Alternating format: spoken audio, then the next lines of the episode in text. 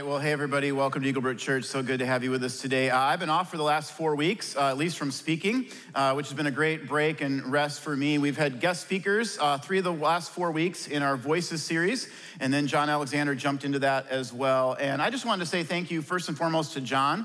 Every time John Alexander speaks, I have someone come to me and say, he gets better every time. It's been like the last 15 times he's spoken. I've had someone say that to me, and so I always smile a little bit, but want to thank him for his faithfulness and his availability to our church. And then I want to thank Bob Merritt, our previous senior pastor, who spoke last weekend. Always a treat to have Bob come and speak, and he has been a mentor to me in my life. And if you're kind of new to our church, I would want you to know that a big part of why Eaglebrook is the way it is the ways that God has worked through him over the years. So thank you to all of our guest speakers the last 4 weeks. Yeah, go ahead. Today we are beginning a new series called The Four Enemies of the Soul.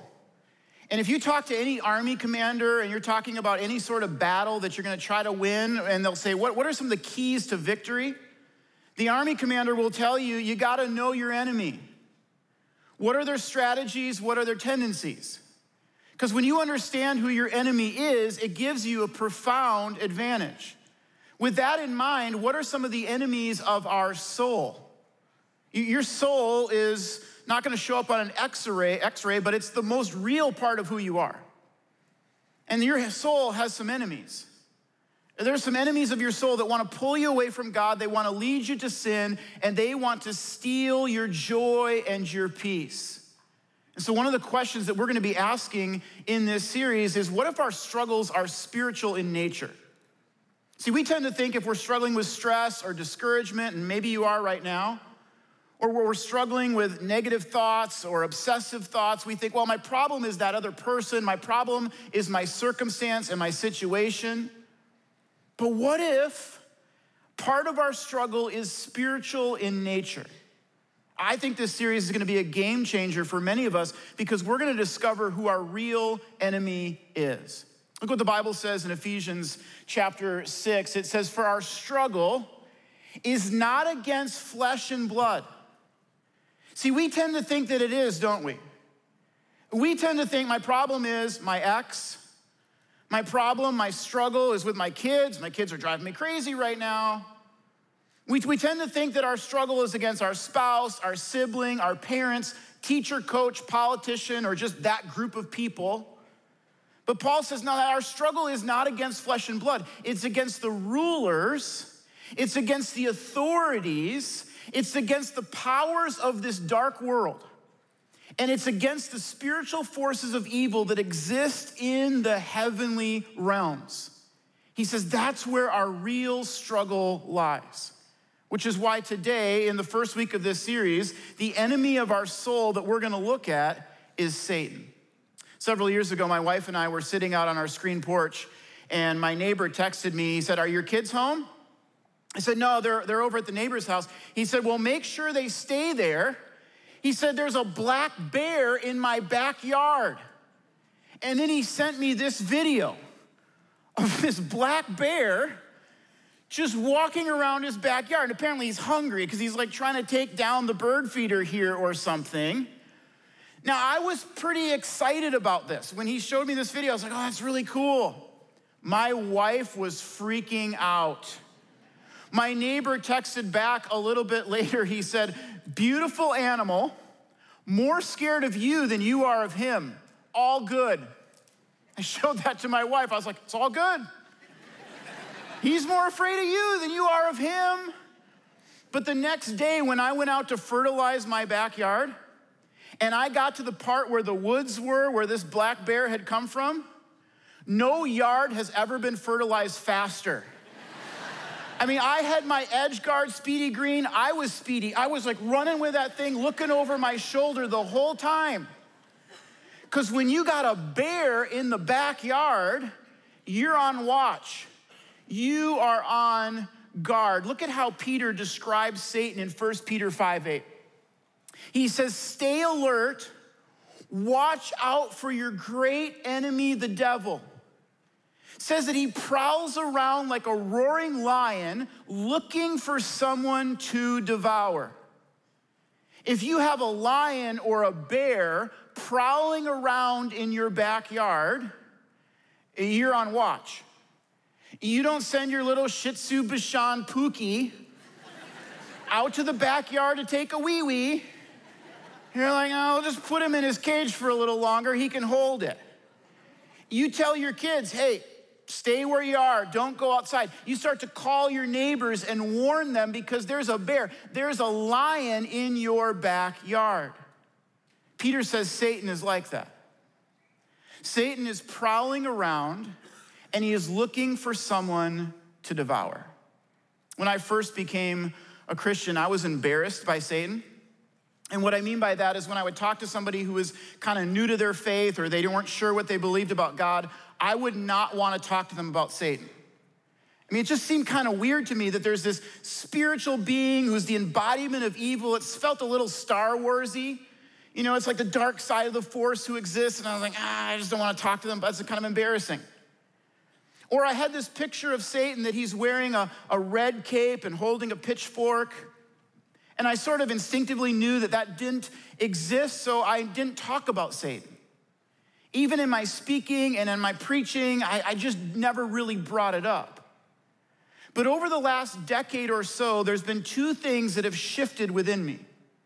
The first is there is an evil that exists in our world today that goes beyond just, well, that was a mistake that person made. There are some things that are so evil, they are so vile that the only way to make sense of them is a spiritual being like Satan. And the second thing that began to shift in me is that I realized the character of Satan was the problem. There is no little figure with a red cape and a pitchfork. But just because there's no red cape and pitchfork doesn't mean that Satan doesn't exist.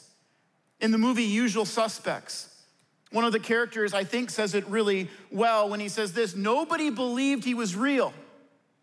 Talking about Satan, that was his power. The greatest trick that the devil ever pulled was convincing the world that he didn't exist.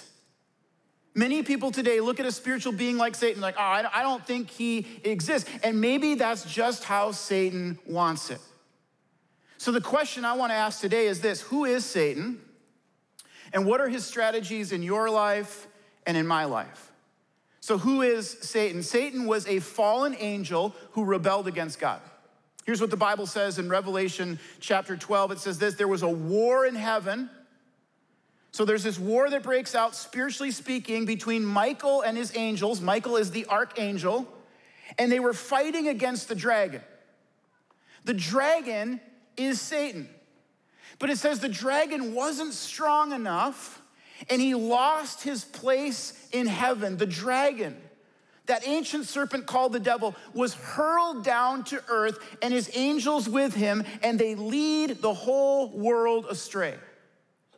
Elsewhere in the book of Isaiah, it says that the reason that Satan rebelled against God in the first place was because of pride. So Satan was an angel, Lucifer, created by God, who then decided he didn't want to submit to God, who then led a rebellion against God, took a bunch of different angels with him, and the spiritual world has been in conflict ever since. It's worth noting that when the Bible refers to Satan, it always uses a personal pronoun. He's never an it. It's never like an evil force or spirit that's kind of just lurking around. It always refers to him as Satan, the devil, Lucifer, the liar, the accuser. He is a personal being. That's who Satan is. What does Satan want to do? What are his strategies? Well, John 10:10, great verse, says this: that Satan came to steal, kill, and destroy. That's his MO right there. He wants to steal your peace. When you're feeling a lack of peace, Satan's loving that. He wants to steal your peace. He wants to kill your joy. He wants to destroy your family and your future. Now, you may hear that and you're like, wow, that sounds kind of dramatic. He's going to steal my family and my future and destroy those things. But as I was studying it this week, I began to write down the ways that Satan works, and I was struck by how subtle they are. There was four words that I wrote down. The first one was seduction. The second one was distraction, deception, and accusation.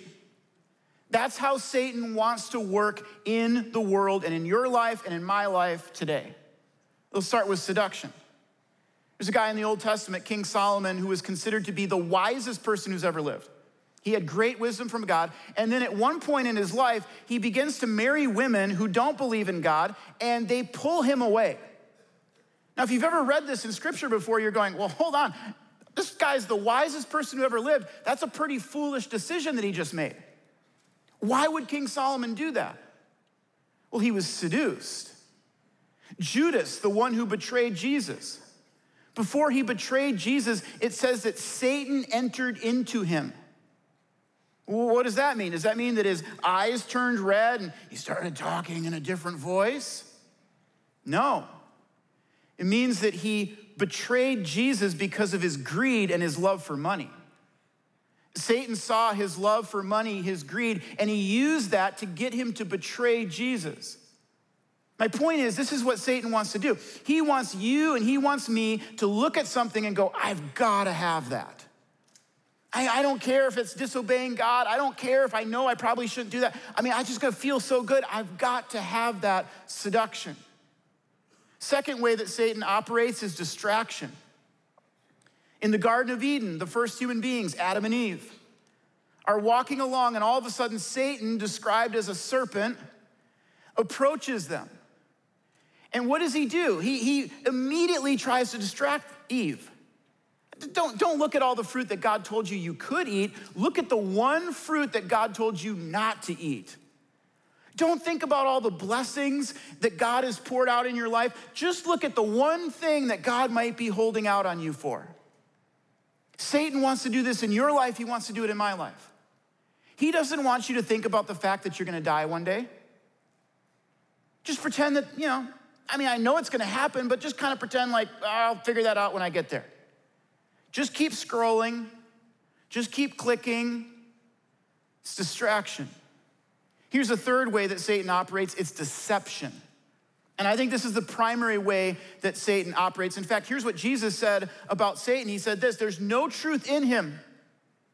None. When he lies, he speaks in his native language. For he is a liar and the father of lies. Once upon a time, my favorite Timberwolves basketball player was Ricky Rubio. And Rubio was a native of Spain, so his native language was Spanish. But they asked him one time in English, hey, what do you think about Kevin Garnett, another Timberwolves legend? Do you like him? What do you think about him? And here was how Rubio responded. He said, he's a wiener. He said, he's just like me. We're both wieners. Now, what did he mean when he said that? Did he mean that Garnett was a hot dog? No. What he meant was that Garnett was a winner. But English isn't his native language. Spanish is his native language, so give him a little bit of grace. Here's what the Bible says about Satan. What is his native language? It's not English. Satan's native language is lies. Satan wants you to go through life and all of a sudden just have this little thought, God's not going to forgive you. If you think God's going to forgive you for that, I'm not going to forgive you for that. Satan wants you to have thoughts like, you're fat, you're ugly, you don't have what it takes, you're not as good as that other person, look at how well they're doing. He wants little thoughts to pop in your head. Don't hope in God. You're going to pray to God. God's not going to answer that prayer. You've prayed that prayer for like 3 years and God hasn't answered it. So why are you wasting your time? I mean, I'm not even sure God exists. Satan wants you to hear those kinds of lies in your head every day. He wants to deceive you. Here's the final strategy of Satan. He wants to accuse you. And I think this might be the worst part. Because here's what Satan's going to do. He's going to try to seduce you. And if you go, oh, yeah, okay, I really want that. It's going to feel so good. You know what's going to happen? He's going to go back around, change outfits, and come back to you and go, and you call yourself a Christian? I mean, I was talking to a friend one time, and he said that before he was married, he wanted to have sex, and he's like, oh, it's just gonna feel so good. And he knew that the Bible had said to wait until marriage, but he was like, I just wanted it so bad. And I had these thoughts in my head of like, oh, I'm not hurting anybody else, and we're in love, and it's gonna feel so good. He said, when I went ahead and had sex, he said it was almost unbelievable. He said, within a day, my thought life changed. All of a sudden, he said, I had thoughts like this: you're dirty. God's not gonna forgive you for that. You better hope other people don't find out about that, because if they find out about that and you call yourself a Christian, like, oh, they're gonna really think differently of you. Just this week, my wife and I had a rough day. It wasn't like anything specific that we were fighting about, but honestly, I was just crabby and irritable. And when I get crabby and irritable, I can get really critical of people. And so throughout the day, I was kind of pointing out, like, well, you didn't do this right, and you did that wrong, and I'm impatient, go quicker, speed up. And my wife was kind of, back to me, like, we're pointing out what each other's doing wrong. And I went to bed that night, and I laid down on my pillow, and I felt this tightness in my chest. And what started out as kind of a healthy conviction of like, hey, why do you act that way? Why do you behave that way? What is it about you that wants to point out what someone else is doing wrong all the time? What started out as kind of a healthy thought in my mind, all of a sudden I started having thoughts like this: you're a terrible husband. Your family would be better off without you today. And the thoughts just begin to spiral from there. And that's what Satan wants to do in your life. He wants to accuse you. Revelation chapter 12 says, the accuser of our brothers and sisters has been thrown down to earth. So Satan was in heaven. He got pushed out of heaven. He's been thrown down to earth. But who is he? He's the accuser. It says he's the one who accuses them before our God day and night. Those are Satan's strategies in your life. He wants to seduce, he wants to distract, he wants to deceive, and then he wants to accuse. Ephesians 6:13 says it this way. It says, put on all of God's armor so that you will be able to stand firm against all the strategies of the devil. We just talked about what those strategies are. But the question I want to ask is this: how do you stand firm? How can you live a life where you're not wavering this way and that way, and your thoughts are taking you here and there, but how can you stand firm? Here's the first way: you've got to watch and you've got to pray. Jesus once said these words to his disciples. He said, watch and pray so that you won't fall into temptation. I mean, this is how you overcome temptation. You watch for situations that are gonna tempt you, and then you pray about them. He says, watch and pray so that you don't fall into temptation. The spirit is willing, but the flesh is weak. Have you ever noticed that oftentimes it's not necessarily the big temptations that get us? I mean, what I mean by that is, if I'm walking out of church today and one of you comes up to me and says, hey man, you wanna buy some black tar heroin? No. I'm not gonna be like, well, let me pray about that. Let me, here's the pros and cons. Like, I don't really need to think too much about that. The answer is no. That's not a personal temptation for me. But I have other things in life that are a temptation for me. And Satan knows exactly what those are. The question is, when it comes to you, do you know for yourself what those temptations are? I mean, Satan knows what your weak spot is, but are you aware of what your weak spot is? For some of us, it might be a certain situation where you are in the break room and you just find yourself tempted to gossip. And you go down there and you kind of start, blasting upper management and talking about your coworker, and it just kind of comes out. For some of us, it might be the boardroom where you're tempted to just power over and dominate people. It might be the computer, it might be certain websites. Might be business travel when you find yourself all alone. But Jesus said these words: watch and pray so that you don't fall into temptation. Before I leave this point, it's worth noting that Jesus said those words to his disciples. He was in the Garden of Gethsemane. He was about to go to the cross, and he was sweating blood. That's how stressed out Jesus was. He didn't want to have to deal with the pain of the cross. But he wanted his disciples to stay awake with him. He's like, guys, stay awake. Don't fall asleep. Watch and pray. Because here's what he understood. Jesus understood that one of Satan's strategies is to isolate us. I had never noticed this before, but I went back to the Adam and Eve story. And I realized that Satan didn't go up to Adam and Eve at the same time. He didn't go up to him and go, hey, did God really say you couldn't eat from that one tree? Because Eve could have turned to Adam and been like, I thought that's what he said. Did he say that? And Adam would be like, yes, he did say. But he wasn't there.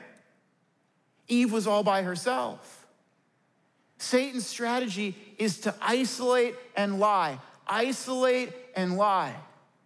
In fact, can you think of a situation in your life where you made a bad decision, like a big sin, bad decision, hurt your life significantly? Did you make that decision at 10 o'clock in the morning at a coffee shop when you were at a Bible study? Oh, no, that wasn't where you were? Was it Christmas morning when you and Grandma Ruth and Aunt Mary decided to knock off a bank? No, it wasn't that either. It wasn't Christmas morning with Aunt Mary. You guys didn't know. It was. Here's my point. Oftentimes, our temptations in life have a lot to do with who we're with and where we are. Which is why you could make one decision right now this week that would change your life. And I'm not even being over dramatic about that. One decision right now that you would look back at 3 years from now, point to this week and go, my life changed. Here's the one decision you could make right now. If there is someone in your life, a friend, an acquaintance, who leads you away from God and towards sin and temptation, stop hanging out with them. If there is a circumstance or a situation that when you put yourself in that circumstance or in that situation and you find yourself tempted, stop going there. Just one simple decision. Stop spending as much time with that person. Stop going to that place. And your life could significantly begin to change for the better. Jesus says you gotta watch and you gotta pray. Here's the second way that you stand firm. You keep your vest tight.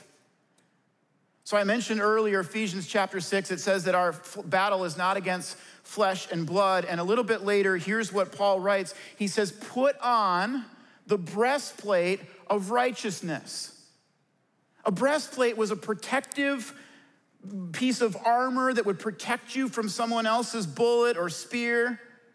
And righteousness is right living. It's obeying God. Here's what he's saying. He's saying that some of us in life are struggling not because of a lack of talent, not because of a lack of skill, but because there's a chink in the armor. There's a character issue in our life that has opened us up. It's exposed us to attacks from the enemy. Reminds me of the story of the U.S. soldiers whose Black Hawk helicopter was shot down over Mogadishu, Somalia. Happened in 1993. You might remember the movie Black Hawk Down, which was about that incident. You also, if you were alive at that time, may remember the picture of a bloodied and naked American soldier being dragged through the streets of Mogadishu. What happened was these soldiers were in a Black Hawk helicopter. It got shot down. It fell into the street. These soldiers, many were still alive, but when they got out of that helicopter, they were in a street fight. And it was close quarters combat. But the part of the story that stuck out to me the most is there was a couple of soldiers who were in a hiding position. And one of them got hot. It's over 100 degrees in Mogadishu, and he had this bulletproof vest on, and he thought, I just need to loosen this vest. It's so hot. I just for a moment, I'm just gonna unzip this thing and kind of loosen it. And the moment he did that, a sniper from across the street shot a bullet that went right where the bulletproof vest would have been. Through his heart, out his back, and lodged into his bulletproof vest that was now dangling off his back. He died moments later. And here's how that story, I believe, applies to what we're talking about today. The way Satan brings people down is when they loosen their vest. Satan is looking for some opening, just a little crevice, just a little crease that he can wiggle his way into. He's waiting for that moment when you go, oh, I'm just at home by myself and I don't think anybody's gonna find out. I'm just gonna loosen my vest. He's waiting for that moment when you've been working really hard all week and you're tired and depleted and you and your spouse have been at each other and you're not connecting and there's no intimacy and your coworker says, hey, who's kind of attractive, let's go grab a drink. And you think, it's just a drink. I'll just loosen my vest just a little bit. It's when a teenager or a young adult says, I'm just gonna try it once. There's all this peer pressure. Everybody's kind of pressuring me to do this, and it'll be funny if I do it. I'm just gonna try it once. I'll just hide it once. I'll just sneak out once. I can't tell you how many people I have talked to who have said, I just did that once. And then I thought, I might as well just do it again. And you might think, that's not gonna happen to me. But there was a soldier in Somalia who thought the same thing. See, remember, Satan's not trying to spook you. Satan is trying to destroy you. He's trying to destroy you and your family and your future and your reputation and your relationships. You gotta tighten your vest. What do I mean by that? I mean, if there is a small indiscretion in your life, if there's something and you're like, it's not really that big of a deal, I know I probably shouldn't be doing it, but it's not really a big thing right now, you ought to take that more seriously. Eliminate that, get rid of that. Take this right now as a message from God to go, I need to deal with that in my life. I need to tighten my vest. Here's the third way to stand against the strategies of Satan, and it's this: you gotta stand your ground. 3 times Jesus called Satan the prince of this world. A prince at that time was a political official who oversaw a huge region. That means Satan has a lot of power here in this world. Does that surprise you? Doesn't surprise me. Just reading an article about 28 schoolgirls who were hospitalized after using a Ouija board.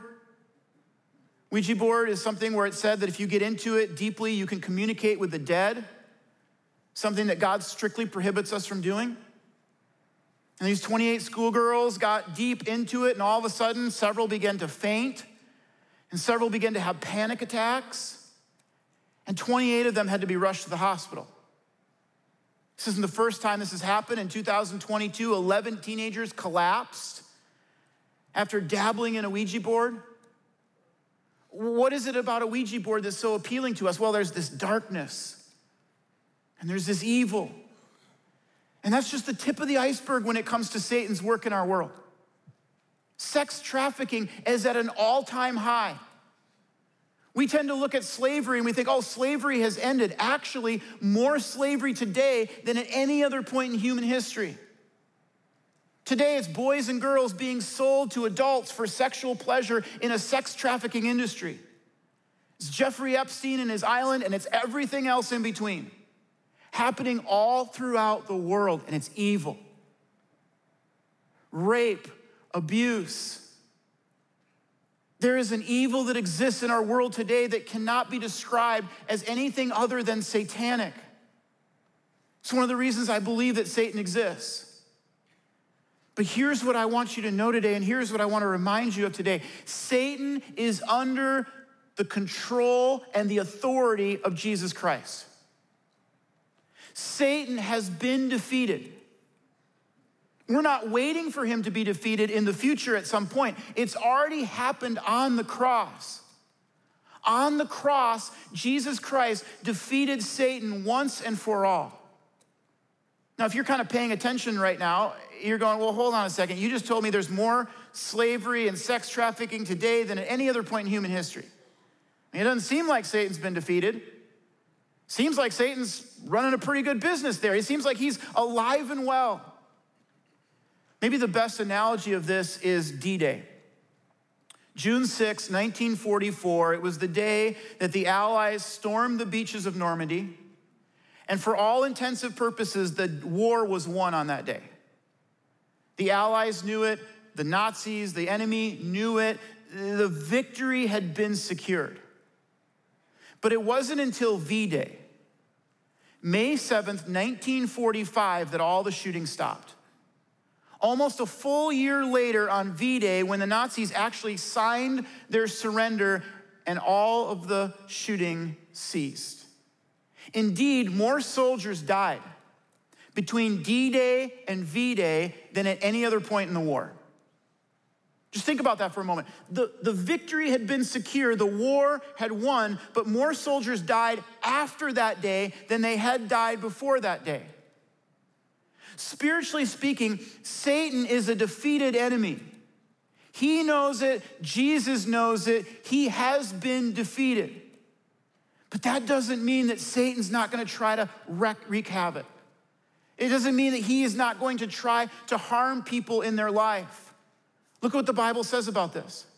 It says, for the devil has come down to you in great anger. Why? Because he knows that he has little time. Knowing that he has little time, what does Satan do? As much damage as possible.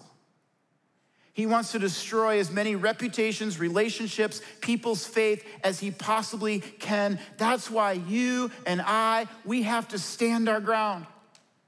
1 Peter chapter 5 says this, resist him, talking about Satan, resist him standing firm in the faith.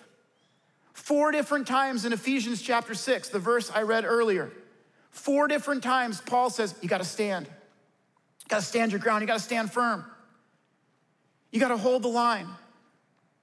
No matter how our culture begins to drift away from God, and no matter how the enemy begins to work in popular thought, even if the world's going, well, that's not a sin, don't worry about that, but the Bible says it is, you gotta be willing to stand your ground.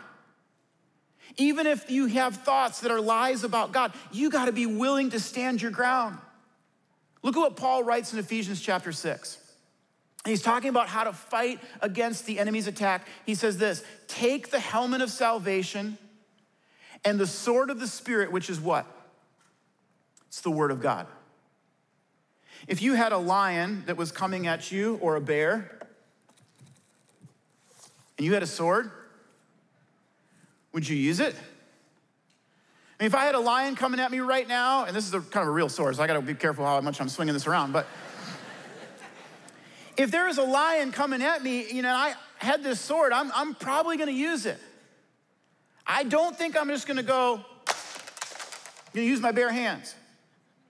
No, I'm gonna pick that thing up, I'm gonna use it. The Bible says that Satan is like a lion, he's prowling around looking for someone to devour. And here's the problem, some of us have a sword. It's sitting on your bookshelf collecting dust. It's the word of God. Some of us have a sword, but it's on the third page of our apps, and we don't really get over there that much, and when we get a reminder of like the verse of the day or something, we're like, oh, I'm just so busy, I'm just dismiss that. And we have a sword, but we're not using it. Is there a verse that you need to memorize this week? Is there a verse that deals with an issue that you're struggling with? Maybe it's anger or stress. Or maybe it's trusting God and believing his promise. And you need to say, you know what? I need to memorize a verse. I need 1 or 2 verses that I've memorized that I can use as a weapon, that I can pick up as a sword and fight against those thoughts that Satan might want to put in my mind. Some of us need to commit 1 or 2 verses to memory this week. When Satan was trying to tempt Jesus, what did Jesus do? He responded back with scripture. That was how he fought that battle. As we close today, I want to do something a little bit different. Instead of praying, I want to read to you Psalm 91. And as I read this to you, I hope it's not just you listening to someone read the Bible, but I hope you receive this as a promise and a blessing from God. That you would receive the promise of his protection. The Bible says that when we're in Christ, God holds us in his hand and he protects us and we have nothing to fear. No scheme of the enemy can overcome us when we're trusting in God and walking in the light. So if you want to close your eyes or open up your palms, you can. If you don't want to, you can just sit and receive this, but hear this as the word of God into your life. Those who live in the shelter of the Most High will find rest in the shadow of the Almighty. This I declare about the Lord. He alone is my refuge, my place of safety. He is my God, and I trust him. For he will rescue you from every trap and protect you from deadly disease. He will cover you with his feathers. He will shelter you with his wings. His faithful promises are your armor and protection. If you make the Lord your refuge, if you make the Most High your shelter, no evil will conquer you. No plague will come near your home, for he will order his angels to protect you wherever you go. They will hold you up with their hands, so you won't even hurt your foot on a stone. You will trample upon lions and cobras. You will crush fierce lions and serpents under your feet. The Lord says, I will rescue those who love me. I will protect those who trust in my name. When they call on me, I will answer. I will be with them in trouble. I will rescue and honor them. I will reward them with a long life and give them my salvation. Receive that as the word of God into your life. The protection of God, the blessing of his promise that every believer has in Christ. Next week, we're going to do something really unique. We're going to continue on in our series, Enemies of the Soul, but the message, we did it at the Faribault prison. And it's the first time I've told in 30 years a church has ever been allowed in a prison like that in our state. And I don't think you're going to want to miss it. It's going to be the message from this series, but it's going to be a powerful experience and moment. Would love to have you join us next weekend. Thanks for being here this weekend.